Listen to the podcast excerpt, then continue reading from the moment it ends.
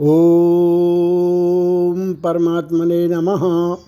मांडक्योपनिषद, अलात शांति प्रकरण का शेष भाग। संप्रयोजनता तेषां स्वप्ने विप्रतिपद्यते तस्माद्यांतवतत्वेन मिथ्यैव खलु ते स्मृता। उन जागृत पदार्थों की संप्रयोजनता स्वप्नावस्था में प्रसिद्ध हो जाती है। अतः आदि अंत युक्त होने के कारण वे निश्चय ही मिथ्या माने गए हैं। वैतथ्य प्रकरण में इन दोनों श्लोकों की व्याख्या की जा चुकी है।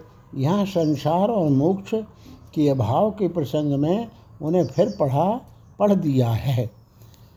सर्वे धर्मामृषा स्वप्ने काश्यन्त्यान्तर निर्दर्श निदर्शनात् संवृतेस्मिन् प्रदेशे वै भूतानां दर्शनं कुतः? जबकि शरीर के भीतर देखे जाने के कारण स्वप्नावस्था में भी पदार्थ मिथ्या है तो इस संकुचित स्थान में निरवकाश ब्रह्म में ही भूतों का दर्शन कैसे हो सकता है? इन श्लोकों द्वारा निमित्त तत्व मिश्यते भूत दर्शनात् इस श्लोक के ही अर्थ का विस्तार किया गया है। स्वप्न का मिथ्यात्व निरूपण। न युक्त दर्शनम गत्वा कालस्य नियमात् गतौ। प्रतिबुद्धश्च वै सर्वस्, तस्मिन् देशे न विद्यते। देशांतर में जाने में जो समय लगता है, स्वप्नावस्था में उसका नियम ना होने के कारण स्वप्न के पदार्थों को उनके पास जाकर देखना तो संभव नहीं है। इसके सिवा जागने पर भी कोई उस स्वप्न दृश्य देश में नहीं रहता। जागृति में जो आने जाने के समय और प्रमाण सिद्ध देश नियत हैं, उनका नियम न होने के कारण स्वप्नावस्था में देशांतर में जाना नहीं होता। यह इसका अभिप्राय है। मित्राद्यैशम मंत्र संबुद्धो न प्रपद्यते। गृहीतम चापि यत्किंचित प्रतिबुद्धो न पश्यति। स्वप्नावस्था में मित्रादि के साथ मंत्रणा कर, वह स्वप्नदर्शी पुरुष जागने पर उसे नहीं पाता। तथा उसने जो कुछ स्वप्नावस्था में ग्रहण किया होता है, उसे जागने पर नहीं देखता।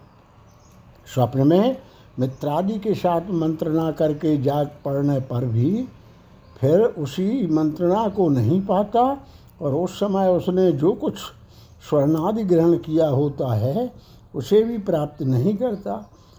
इसलिए भी स्वप्नावस्था में वह किसी देशांतर को नहीं जाता।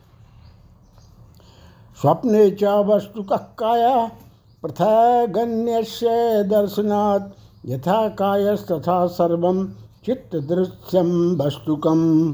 स्वप्न में जो शरीर होता है, वह भी अवस्तु है, क्योंकि उससे भिन्न एक दूसरा शरीर सैया पर पड़ा हुआ देखा जाता है। जैसा वह शरीर है, वैसा ही संपूर्ण चित्त दृश्य अवस्तु रूप है। स्वप्न में घूमता हुआ जो शरीर देखा जाता है, वह वस्तु है, क्योंकि उस स्वप्न प्रदेशस्थ शरीर से भिन्न एक और शरीर सैया पर पड़ा हुआ देखा जाता है।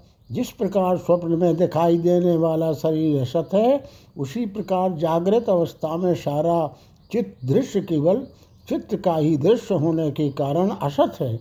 यह इसका तात्पर्य है। प्रकृत अर्थ यह हुआ कि स्वप्न के समान होने के कारण जागृत अवस्था भी असत ही है। स्वप्न और जागृत का कार्य कारणत्व व्यवहारिक है। जागृत पदार्थों की असत्ता इसलिए भी है। घृणा जागृत वत्तधेतु स्वप्न इष्यते तद्धेतु तस्व सजागृत मिश्रति। जागृत के समय ग्रहण किया जाने के कारण स्वप्न उसका कार्य माना जाता है। किंतु जागृत का कार्य होने के कारण स्वप्न दृष्टा के लिए ही जागृत अवस्था सत्य मानी जाती है। जागृत के समान ही ग्राही ग्राहक रूप से स्वप्न का भी ग्रहण होने से इस स्वप्नावस्था का जागृत कारण है। इसलिए वह स्वप्नावस्था तद्धेतुक, यानी जागृत का कार्य मानी जाती है। तद्धेतुक अर्थात जागृत का कार्य होने के कारण उस स्वप्न दृष्टा के ही लिए जागृत अवस्था सत्य है, औरों के लिए नहीं, जैसा कि स्वप्न, यह इसका तात्पर्य है।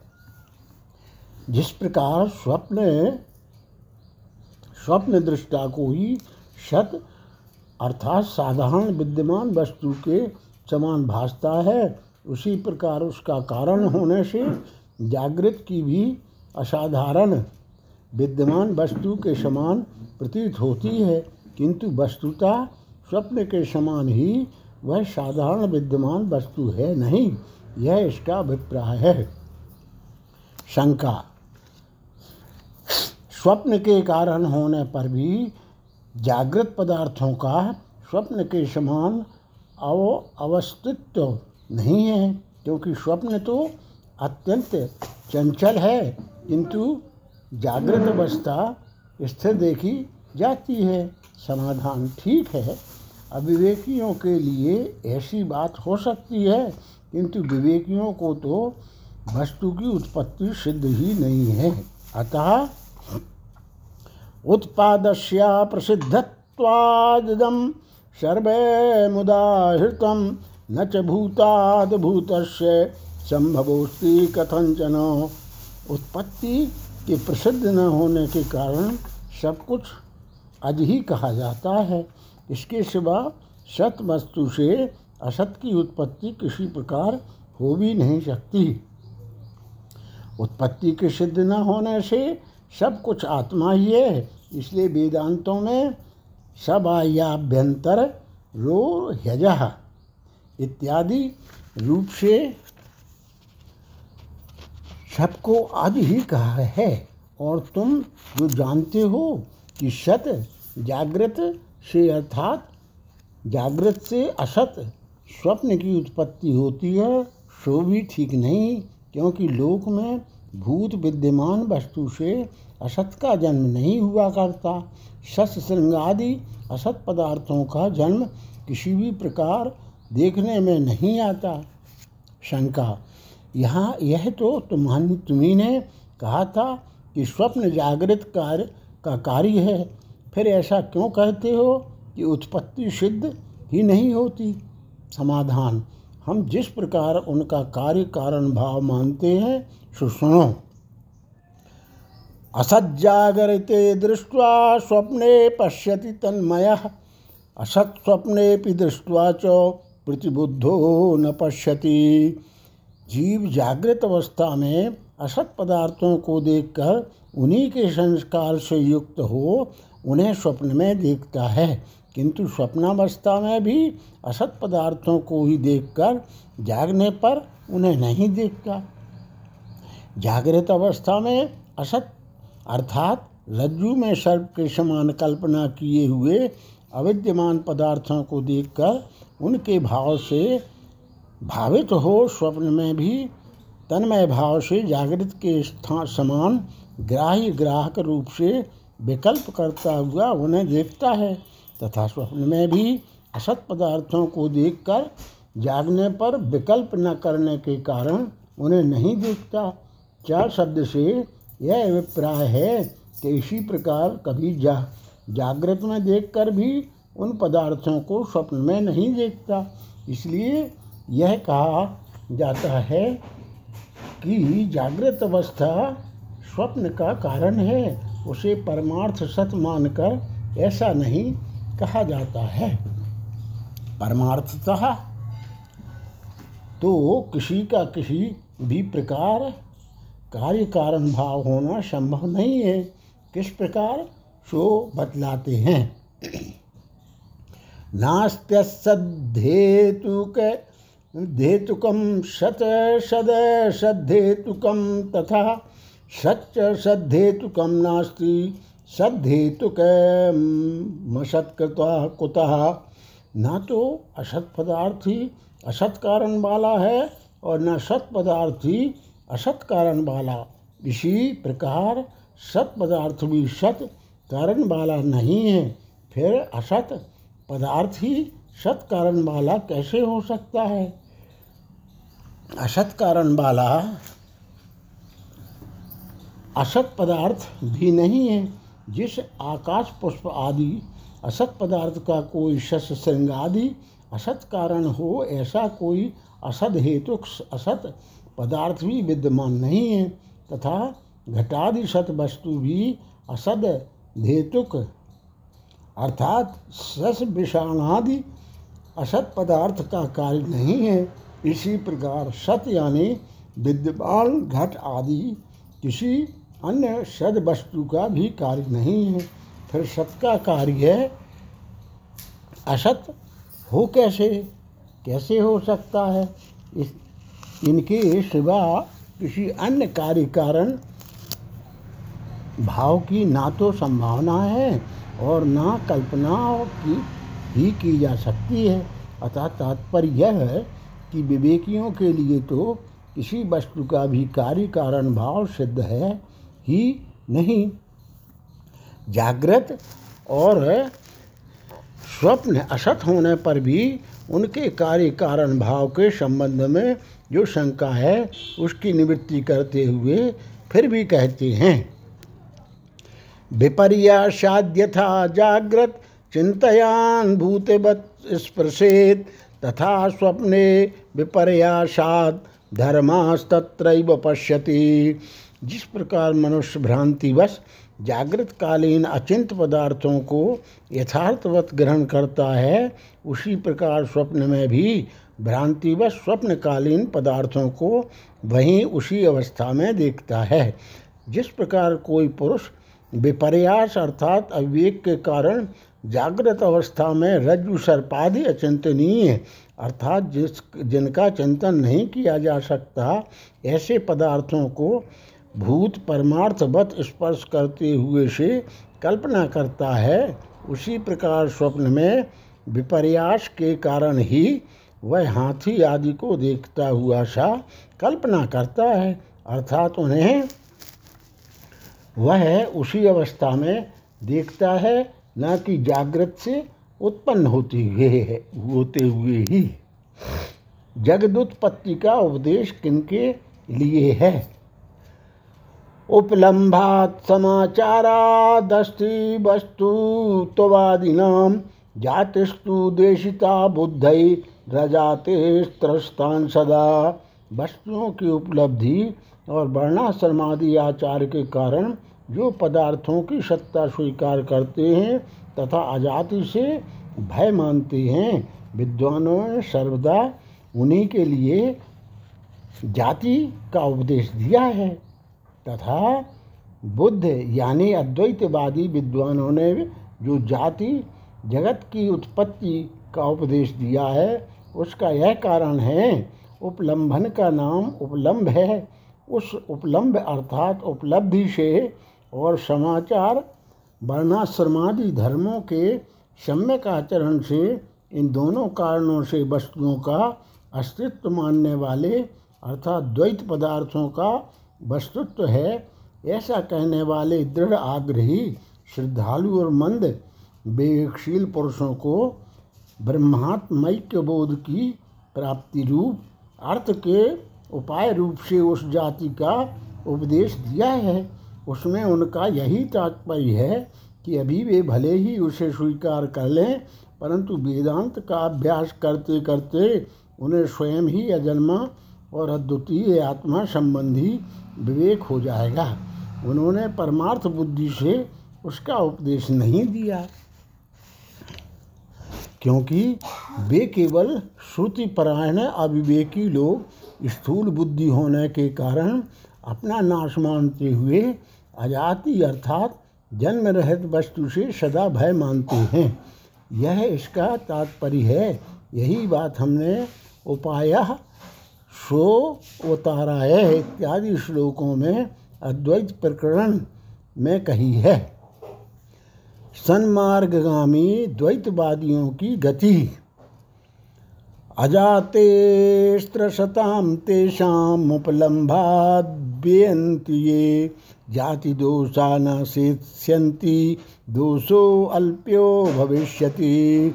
द्वैत की उपलब्धि के कारण जो विपरीत मार्ग में प्रवृत्त होते हैं, अजाति से भय मानने वाले उन लोगों के लिए जाति संबंधी दोष सिद्ध नहीं हो सकते, क्योंकि द्वैतवादी होने पर भी वे सन्मार्ग में प्रवृत्त तो हुए ही रहते हैं, और यदि होगा भी तो थोड़ा सा ही दोष होगा।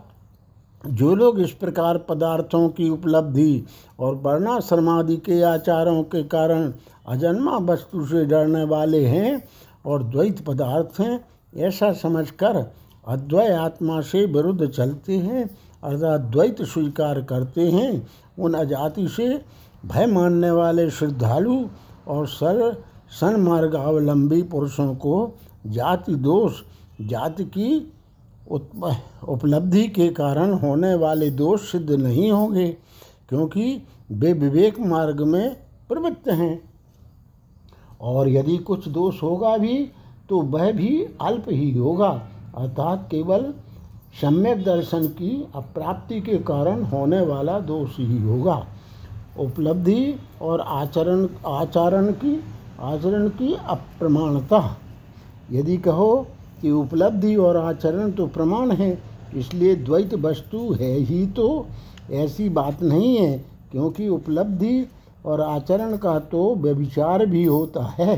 किस प्रकार व्यविचार होता है? सो बतलाया जाता है। उपलम्ब भात उपलम्भात समाचारान माया हस्ती यथोच्यते।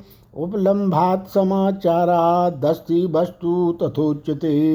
उपलब्धि और आचरण के कारण जिस प्रकार माया जनत हाथी को हाथी है, इस प्रकार कहा जाता है, उसी प्रकार उपलब्धि और आचरण के कारण वस्तु है, ऐसा कहा जाता है।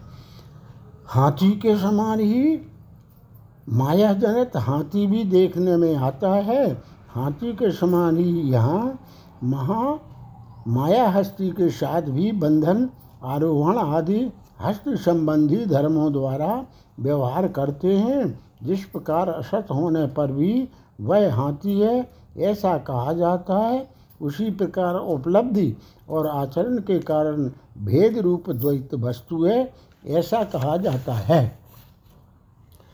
अतः अभिप्राय यह है कि उपलब्धि और आचरण द्वैत वस्तु के सद्भाव में कारण नहीं है। परमार्थ वस्तु क्या है? अच्छा तो जिसके आश्रय से जाति आदि सद्बुद्धियाँ होती हैं, वह परमार्थ वस्तु क्या है?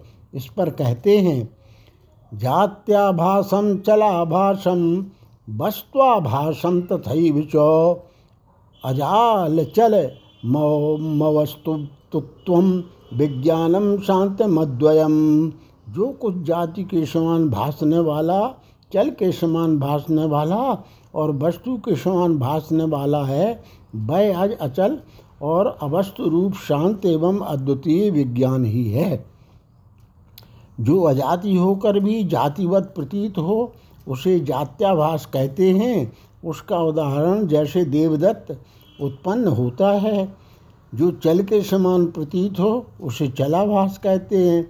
वैसे ही भई देवदत्त जाता है।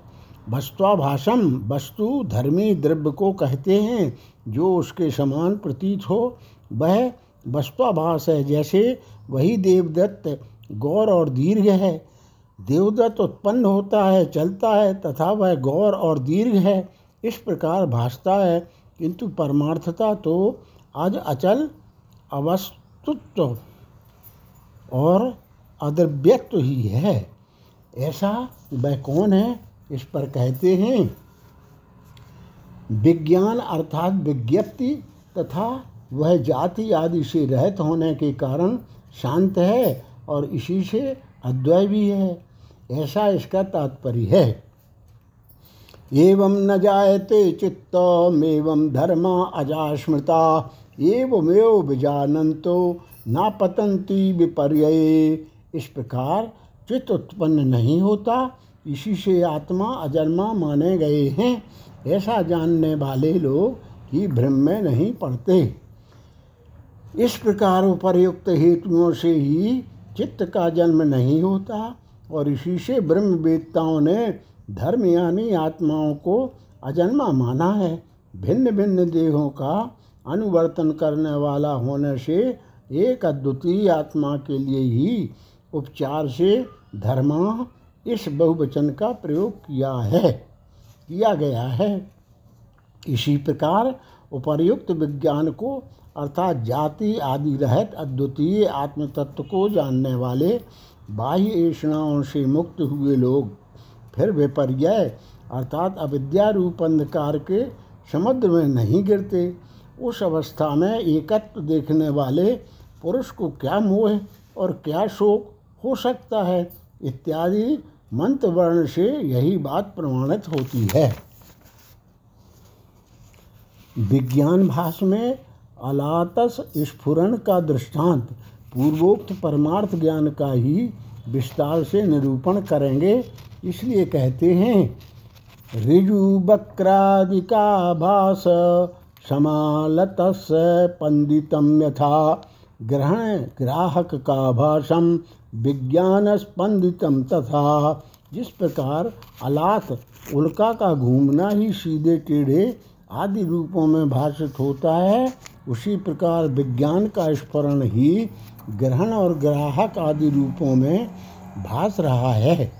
जिस प्रकार लोक में सीधे टेढ़े आदि रूपों में भासमान होने वाला अलात का स्पंद अर्थात उल्का जलती हुई बनैती का घूमना ही है, उसी प्रकार ग्रहण और ग्राहक रूप से भासने वाला अर्थात इंद्रिय और विषय रूप से भासने वाला भी है।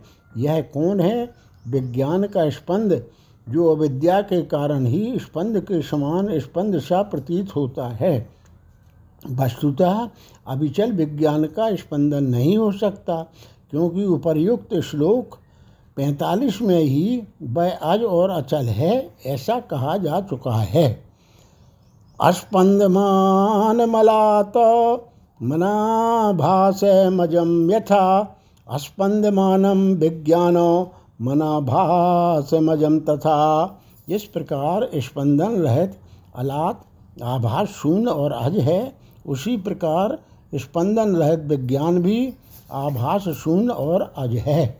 जिस प्रकार वही अलात, स्पंदमान स्पंदन से रहित होने पर ऋजु आदि आकारों में भाषित न होने के कारण अनाभास और अज रहता है, उसी प्रकार अविद्या से स्पंदित होने वाला विज्ञान अविद्या की निवृत्ति होने पर जाति आदि रूप से स्पंदित न होकर अनाभास आज और अचल हो जाएगा, ऐसा इसका तात्पर्य है।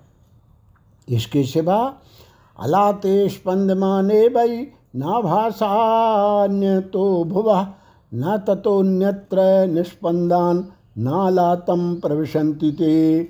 अलात के स्पंदित होने पर भी वे आभास किसी अन्य कारण से नहीं होते तथा उसके स्पंद रहित होने पर भी कहीं अन्यत्र नहीं चले जाते और न वे अलात में ही प्रवेश करते हैं।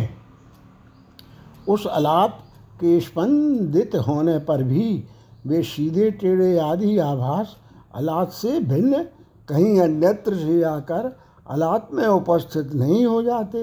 अतः वे किसी अन्य से होने वाले भी नहीं तथा निष्पन्द हुए उस अलात से वे कहीं अन्यत्र नहीं चले जाते और न उस निष्पन्द अलात में ही प्रवेश कर जाते हैं। इसके अतिरिक्त,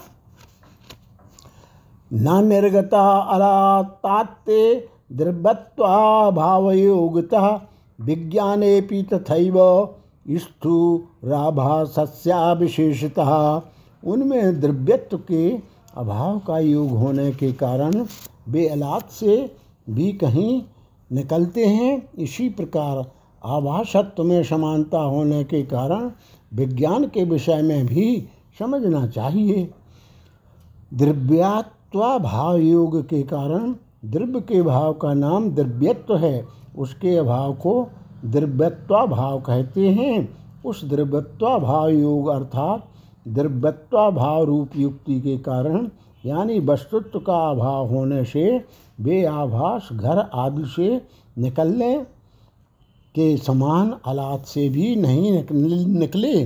क्योंकि प्रवेशादि होने तो वस्तु के ही संभव है। अस्तु, अवस्तु के नहीं, विज्ञान में प्रतीत होने वाले जात्यादि आभास भी ऐसे ही समझने चाहिए। क्योंकि आभास की सामान्यतया होने से उनकी तुल्यता है। उनकी तुल्यता किस प्रकार है, सो बतलाते हैं।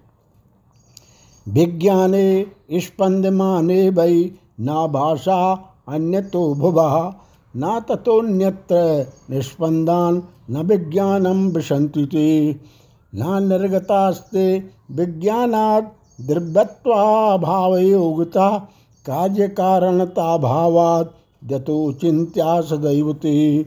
विज्ञान के स्पंदित होने पर भी उसके आभास किसी अन्य कारण से नहीं होते, तथा उसके स्पंद रहित होने पर कहीं अन्यत्र नहीं चले जाते और ना विज्ञान में ही प्रवेश कर जाते हैं। द्रव्यत्व के अभाव का योग होने के कारण वे विज्ञान से भी नहीं निकले, क्योंकि कार्य कारणता का अभाव होने के कारण वे सदा अचिंतनीय, अनर्वचनीय हैं। विज्ञान के विषय में भी सब कुछ अलाद के ही समान है। नित्य अचल रहना यही विज्ञान की विशेषता है। अचल विज्ञान में जाति आदि आभास के कारण से होते हैं। इस पर कहते हैं, क्योंकि कार्य कारणता का अभाव अर्थात अभाव रूप होने के कारण जन्म जन, जनकत्व की अनुपत्ति, अनुपपत्ति होने से वे ही अचिंतनीय हैं।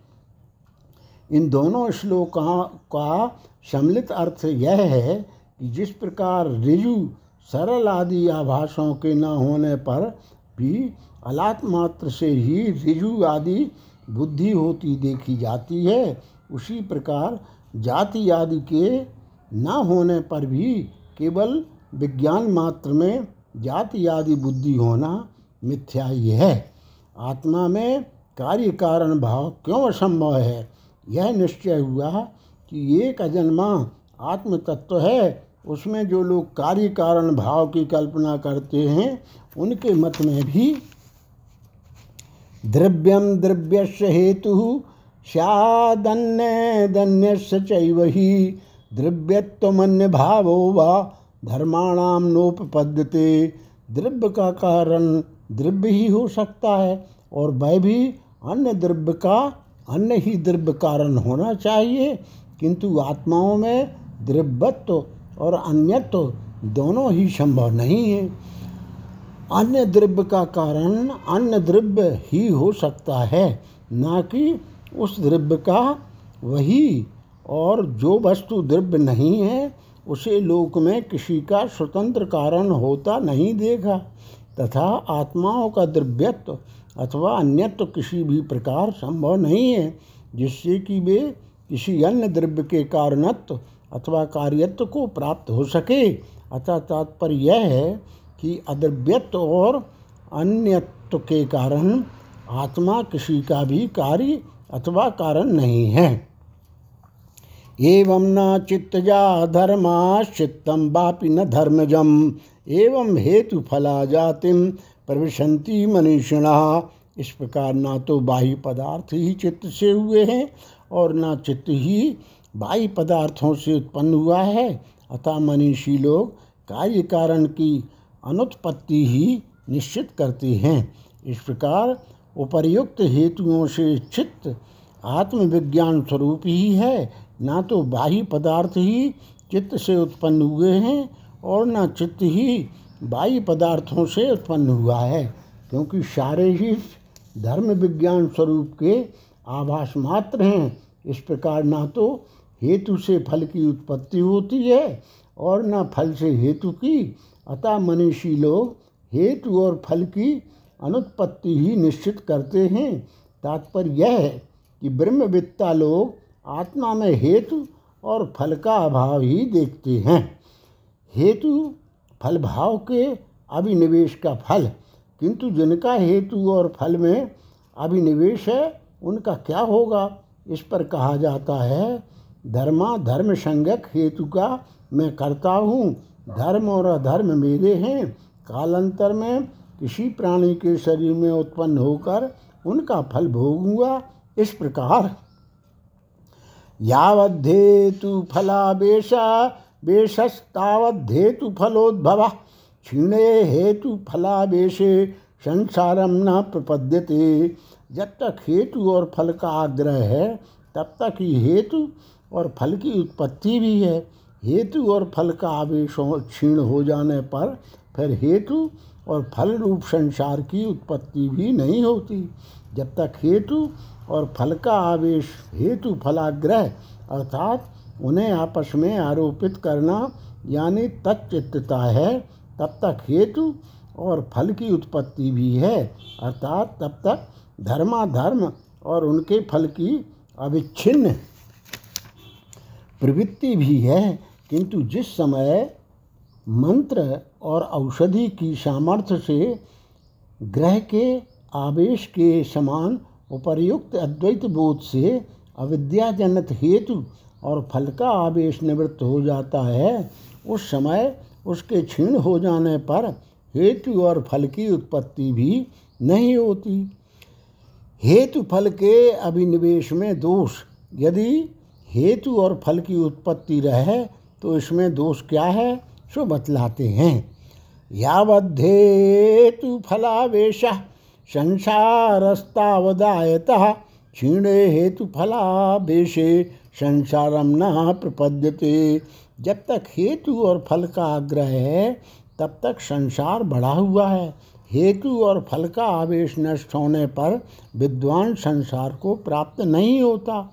जब तक सम्यक ज्ञान से हेतु और फल का आग्रह निवृत्त नहीं होता, तब तक संसार क्षीण न होकर विस्तृत होता जाता है। किंतु हेतु फलावेश के क्षीण होने पर कोई कारण न रहने से विद्वान संसार को प्राप्त नहीं होता। शंका, अजन्मा, आत्मा से भिन्न तो और कोई है ही नहीं। फिर हेतु और फल तथा संसार के उत्पत्ति विनाश का तुम कैसे वर्णन कर रहे हो? समाधान अच्छा सुनो। संवृत्या जायते सर्व शाश्वत नास्ति तेन वै, सद्भावेन ह्यजम सर्व, मुच्छेदस्तेन नास्ति वै। सारे पदार्थ व्यवहारिक दृष्टि से उत्पन्न होते हैं, इसलिए वे नित्य नहीं है। परमार्थ दृष्टि से तो सब कुछ अज ही है, इसलिए किसी का विनाश भी नहीं है। संवृत्या संवरण अर्थात अविद्या विषयक लौकिक व्यवहार का नाम संवृत्ति है। उस संवृत्ति से ही सब की उत्पत्ति होती है। अतः उस अविद्या के अधिकार में कोई भी वस्तु शाश्वत नित्य नहीं है। इसलिए उत्पत्ति विनाशील संसार विस्तृत है। ऐसा कहा जाता है क्योंकि परमार्थ सत्ता से तो सब कुछ अजन्मा आत्मा ही है। अतः जन्म का अभाव होने के कारण किसी भी हेतु या फल आदि का उच्छेद नहीं होता। ऐसा इसका तात्पर्य है। जीवों का जन्म मायक है। धर्माया इति जायन्ते जायन्ते तेन तत्वतः जन्म मायोपमम तेषाम साच माया न विद्यते। धर्म जीव जो उत्पन्न होते कहे जाते हैं, वे वस्तुता उत्पन्न नहीं होते। उनका जन्म माया के सदृश है और वह माया भी वस्तुता है नहीं। जो भी आत्मा तथा दूसरे धर्म उत्पन्न होते हैं, इस प्रकार कल्पना किए जाते हैं। वे इस प्रकार के सभी धर्म समृद्धि से ही उत्पन्न होते हैं। यहाँ इति शब्द से इससे पहले श्लोक में कही हुई समृद्धि का निर्देश किया गया है। वे तत्वता परमार्थता उत्पन्न नहीं होते। क्योंकि उन पूर्वोक्त धर्मों का जो समृद्धि से होने वाला जन्म है, वह ऐसा है जैसे माया से होने वाला जन्म होता है। इसलिए उसे माया के सदृश समझना चाहिए। तब तो माया एक सत्य वस्तु सिद्ध होती है। नहीं, ऐसी बात नहीं है। वह माया भी है नहीं। तात्पर्य यह है कि माया, यह अविद्यमान वस्तु का ही नाम है। उन धर्मों का जन्म माया के सदृश किस प्रकार है, सो बतलाते हैं। यथा माया मया बीजा जायते तन्मयोंकुरा नासौ नित्यो न चोच्छेदी तदबद्ध धर्मेशु योजना। जिस प्रकार मायामय बीज से मायामय अंकुर उत्पन्न होता है और बहना तो नित्य ही होता है और न नाशवान ही उसी प्रकार धर्मों के विषय में भी युक्ति समझनी चाहिए। जिस प्रकार मायामय, आम आदि के बीच से तन्मय अर्थात मायामय अंकुर उत्पन्न होता है और वह अंकुर ना तो नित्य ही होता है और न नाशवान ही। उसी प्रकार असत्य होने के कारण धर्मों में भी जन्म नाशादि की योजना युक्ति है। तात्पर्य यह है कि परमार्थता धर्मों का जन्म अथवा नाश होना संभव नहीं है। आत्मा की अनिर्वचनीयता। नाजेशु सर्वधर्मेशु शाश्वता शाश्वताभिधा यत् वर्णा न वर्तन्ते, विवेकस्तत्र नोच्यते। इस संपूर्ण अजन्मा धर्मों में नित्य अनित्य नामों की प्रवृत्ति नहीं है, जहाँ शब्द ही नहीं है उस आत्म तत्व में नित्य अनित्य विवेक भी नहीं कहा जा सकता।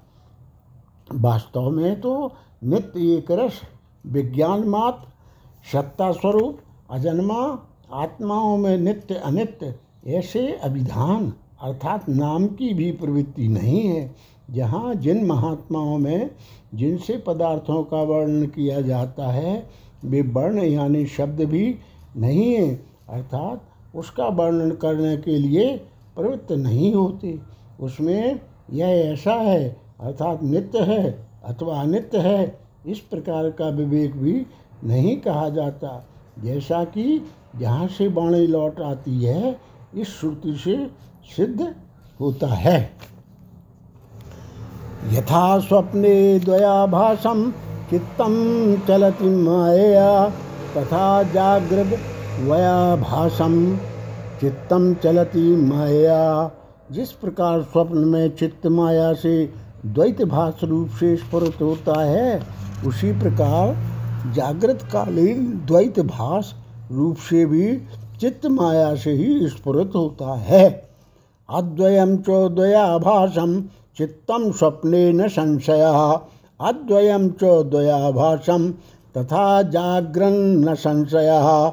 इसमें संदेह नहीं, स्वप्नावस्था में अद्वय चित्त ही द्वैत रूप से भासने वाला है। इसी प्रकार जागृत काल में भी अद्वय मन ही द्वैत रूप से भासने वाला है, इसमें कोई संदेह नहीं। परमार्थ था अद्वय विज्ञान मात्र का जो वाणी का विषय होना है, वह मन का स्फुरन मात्र ही है। वह परमार्थता है, नहीं, इस प्रकार इन श्लोकों की व्याख्या पहले अद्वैत, बाईस तीस में की जा चुकी है। द्वैत भाव में स्वप्न का दृष्टांत, वाणी के विषयभूत, द्वैत का इसलिए भी अभाव है। स्वप्न दृक् प्रचरन स्वप्ने, दिक्षु वै दद सुस्थितान अंडजान स्वेद जानवापी, जीवान पश्यति यान सदा। स्वप्न दृष्टा स्वप्न में घूमते घूमते दसों दिशाओं में स्थित जिन अंडज अथवा श्वेतज जीवों को सर्वदा देखा करता है, वे वस्तुता उससे पृथक नहीं होते। जो स्वप्नों को देखता है, उसे स्वप्न दृष्टा कहते हैं। वह स्वप्न अर्थात स्वप्न स्वप्न स्थानों में घूमता हुआ दथों दिशाओं में स्थित जिन श्वेतज अथवा अंडज प्राणियों को सर्वदा देखता है वे वस्तुता उससे भिन्न नहीं होते। यदि ऐसा है तो इससे सिद्ध क्या हुआ, सो बतलाते हैं। स्वप्न दृक्, वित्त दृश्यास्ते न विद्यन्ते तथा पृथक तथा तद दृश्य में वेदम। स्वप्न दृक् कित्त मिश्यते बेशब स्वप्न दृष्टा के चित्त के हृदय दृश्य उससे पृथक नहीं होते, इसी प्रकार उस स्वप्न दृष्टा का यह चित्त भी उसी का दृश्य माना जाता है। स्वप्न दृष्टा का चित्त स्वप्न दृक चित्त कहलाता है। उससे देखे जाने वाले वे जीव उस स्वप्न दृष्टा के चित्त से पृथक नहीं है। यह इसका तात्पर्य है। अनेक जीवादि भेद रूप से चित्त ही कल्पना किया जाता है। इसी प्रकार उस स्वप्न दृष्टा का यह चित्त भी उसका दृश्य ही है। उस स्वप्न दृष्टा से देखा जाता है, इसलिए उसका दृश्य है। अतः तात्पर्य यह है कि स्वप्न दृष्टा से भिन्न चित्त भी कुछ है नहीं। चरण जागरिते जागृत दिक्षु वै ददसु स्थितान अंडजान स्वेदजान वापी जीवान पश्यति यान सदा। जागृत चित्ते क्षण, क्षणीयास्ते न विद्यन्ते तथा पृथक, तथा तदृश्य में वेदम जागृत चित्त मिश्यति जागृत अवस्था में घूमते घूमते जागृत अवस्था का साक्षी दसों दिशाओं में स्थित जिन अंडज अथवा श्वेत जीवों को सर्वदा देखता है, वे जागृत चित्त के दृश्य उससे पृथक नहीं है। इसी प्रकार वह जागृत चित्त भी उसी का दृश्य माना जाता है।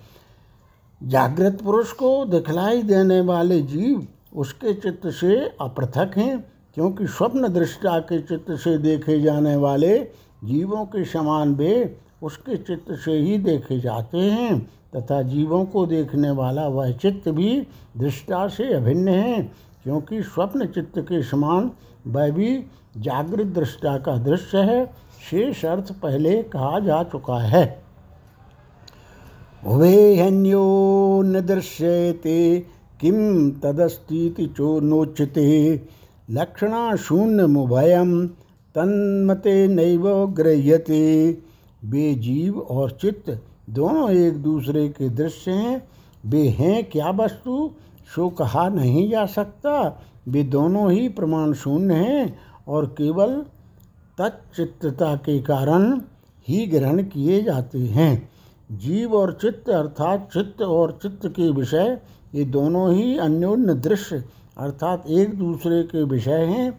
जीवादि विषय की अपेक्षा से चित्त है और चित्त की अपेक्षा से जीवादि दृश्य, अतः वे एक दूसरे के दृश्य हैं। इसलिए ऐसा प्रश्न होने पर कि वे क्या हैं क्या? विवेकी लोग यही कहते हैं कि चित्त अथवा चित्त का दृश्य इनमें से कोई भी वस्तु है नहीं।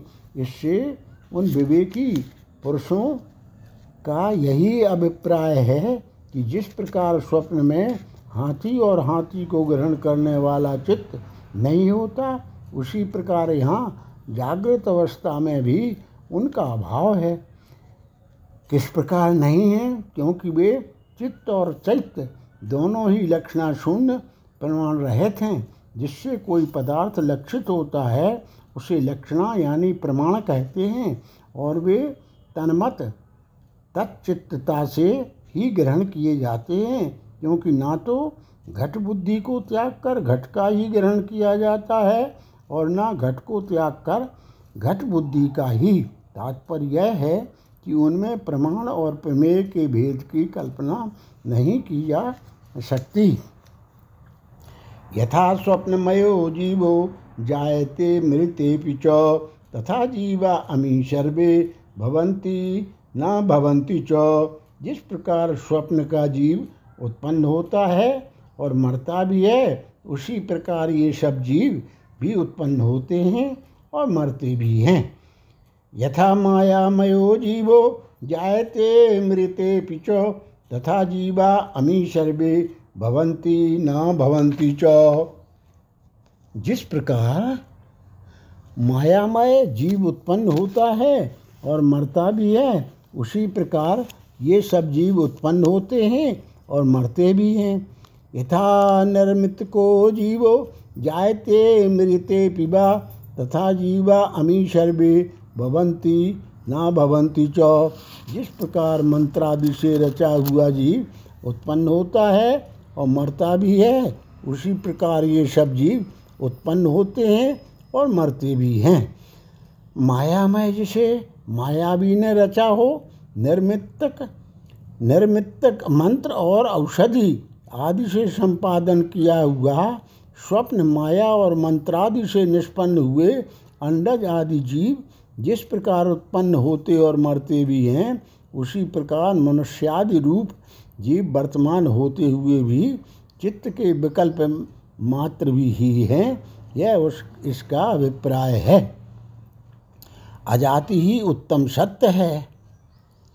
ना कश्चित जायते जीवा संभवोष्य न विद्यते। ये तदुत्तम सत्यम यत्र किंचन न जायते। वस्तुता कोई जीव उत्पन्न नहीं होता, उसके जन्म की संभावना ही नहीं है। उत्तम सत्य तो यही है कि जिसमें किसी वस्तु की उत्पत्ति ही नहीं होती, व्यवहारिक सत्ता में भी जीवों के जो जन्म मरणादि हैं वे स्वप्नादि के जीवों के ही समान हैं, ऐसा पहले कहा जा चुका है। किंतु उत्तम सत्य तो यही है कि कोई भी जीव उत्पन्न नहीं होता। शेष अंश की व्याख्या पहले की जा चुकी है। चित्त की असंगता। चित्त सुस्पंदित में वेदम ग्राह्य ग्राहक बद्वयम चित्तम निर्विषयम नित्य मसंगम तेन कीर्तितम।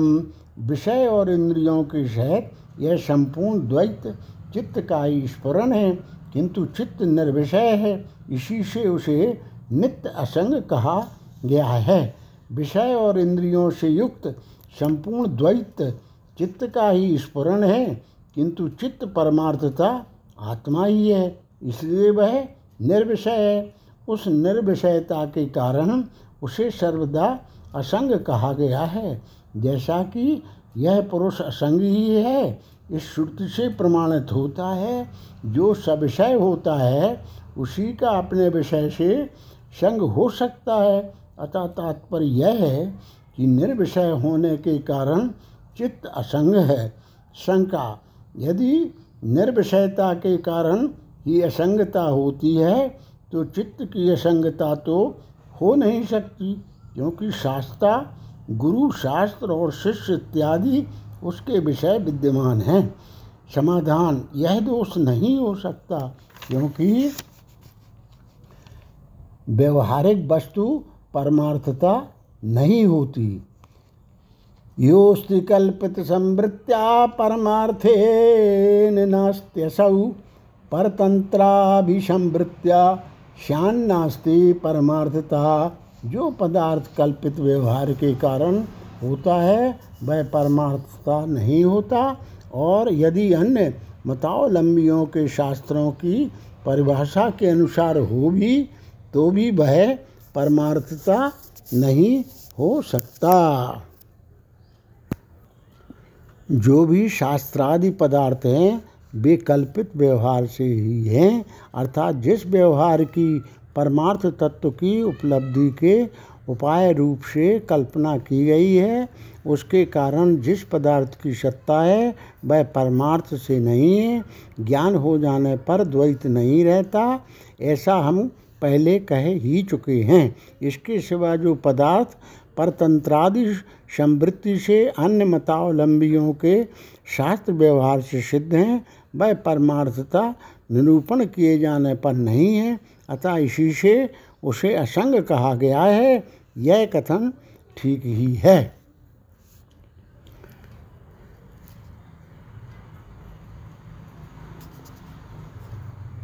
आत्मा अज है, यह कल्पना भी व्यवहारिक है। शंका शास्त्रादि को व्यवहारिक मानने पर तो अज है, ऐसी कल्पना भी व्यवहारिक ही सिद्ध होगी। समाधान। हाँ बात तो ऐसी ही है। अजा कल्पित संवृत्त्या परमार्थे निनाप्यजा परतंत्राभिनिष्पत्या संवृत्त्या जायते तुषा। आत्मा आज भी कल्पित व्यवहार के कारण ही कहा जाता है, परमार्थता तो आज भी नहीं है। अन्य मतावलंबियों के शास्त्रों से सिद्ध जो समृद्धि भ्रमजनित व्यवहार है उसके अनुसार उसका जन्म होता है, अतः उसका निषेध करने के लिए ही उसे अज कहा गया है। शास्त्रादि कल्पित व्यवहार के कारण ही उसे आज ऐसा कहा जाता है। परमार्थता तो वह आज भी नहीं है, क्योंकि यहाँ जिसे अन्य शास्त्रों की सिद्धि की अपेक्षा से आज ऐसा कहा है, वह समृद्धि से ही जन्म भी लेता है, अतः वह अज है, ऐसी कल्पना का भी परमार्थ राज्य में प्रवेश नहीं हो सकता।